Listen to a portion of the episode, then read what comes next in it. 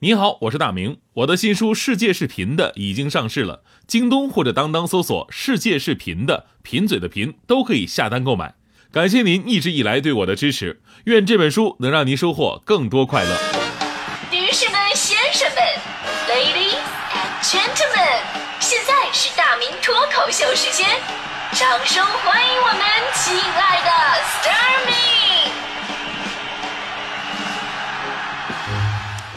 好，欢迎各位来到今天的大明脱口秀，我是大明。呃，歌词这个东西呢，其实算是一种文学创作，而且呢，好的歌词啊，就跟诗一样，能够让你提高文学水平。我小的时候呢，为了提高我写作水平，我就经常会拿一小本儿，对吧？我我估计很多朋友都跟我一样，都干过这事儿，把喜欢的歌词抄在小本本上，平时翻一翻看一看，还有种满足感。比如说这招吧，对提高自己写作能力还真的挺有用的。我记得上历史课那会儿哈，我们老师讲到刘邦、项羽双雄争霸那会儿，老师说：“哎呀，这两个人啊，你别看都是枭雄，说他们也是有自己文学作品的。比方说刘邦的《大风歌》，《大风歌》，你们谁会唱啊？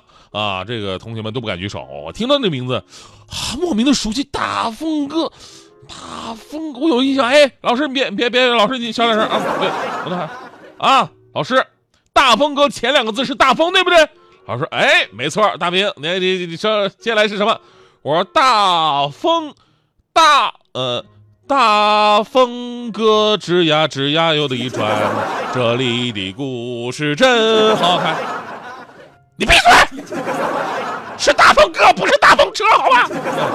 啊，老师，我记错了，不好意思啊。老师，你继续哈。当时老师气得满脸通红。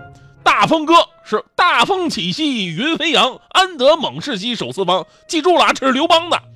哎呀，这，然后呢，这个老师又讲讲这个项羽，说这个项羽最后被刘邦的人马包围，四面楚歌，然后看着自己的爱人虞姬，也创作了一首非常悲情壮烈的诗歌。这个同学们，你们知道吗？还是没人举手。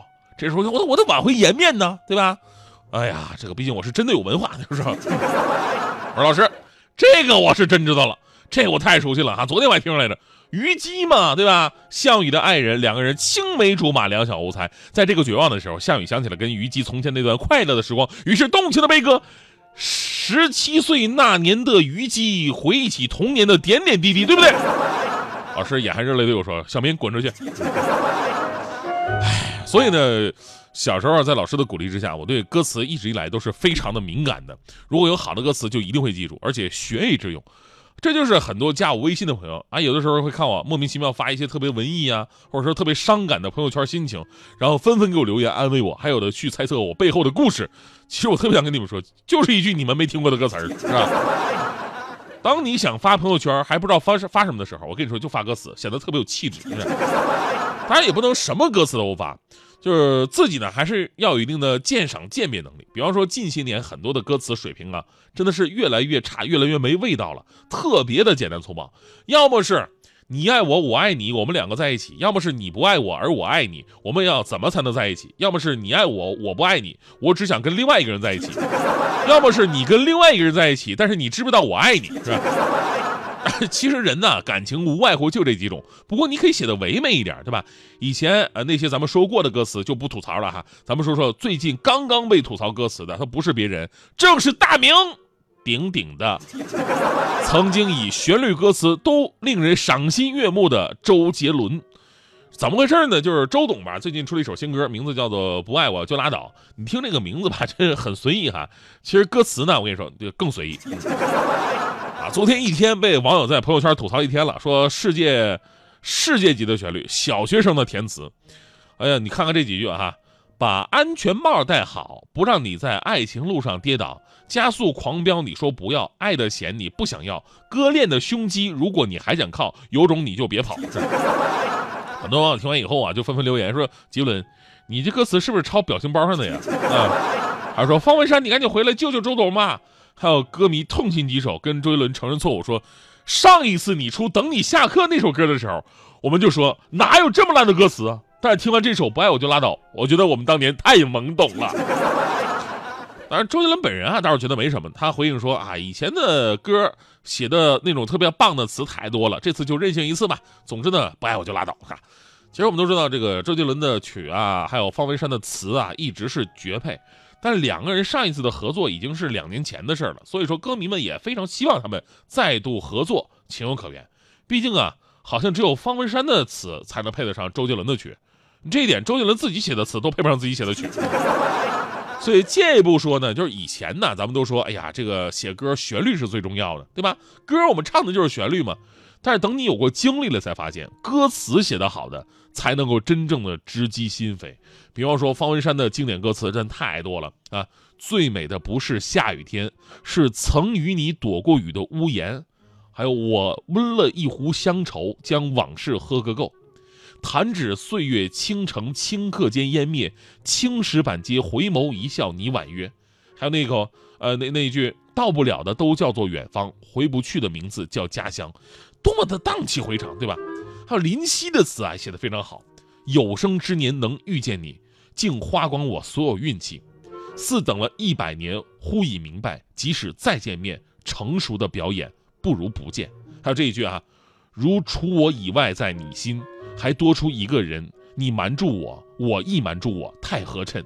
原来我并非不快乐，只我一人未发觉，若无其事，原来是最狠的报复。当然了，这说到歌词，还有李宗盛的呀。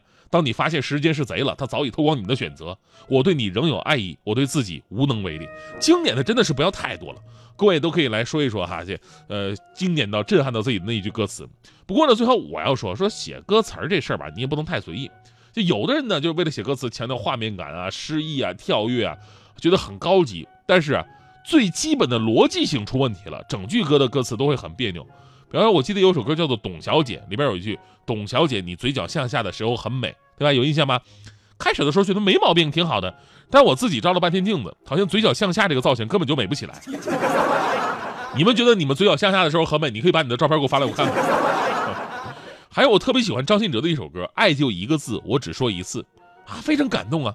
但后来经历过感情，发现根本就不是这样的。爱就一个字，女朋友问你几次，你就得老老实实回答几次。说你只说一次是不可能的，这事儿是由不得你的。还有陶喆的小镇姑娘，还记得多年前跟你手牵手，你都害羞的不敢抬头，只会傻傻的看着天上的星星，你就是那么的纯净。哎，画面是不是特特别唯美？但这里面有 bug，你发现了吗？你害羞的不敢抬头，然后还能看着天上的星星，所以你究竟是小镇的姑娘还是小镇的蛤蟆？眼睛长脑袋顶上吗？是吧？那最好玩的也是最有深度的歌词是这一句：“姐姐妹妹站起来。”这首歌大家伙听了吧？大多数朋友还有印象，那那歌词：“十个男人，七个傻，八个呆，九个坏，还有一个人人爱。”刚开始我就觉得哪不对，十个男人，怎么可能是七个傻，八个呆，还有九个坏，还有一个人人爱的？这明明是二十五个人好吗？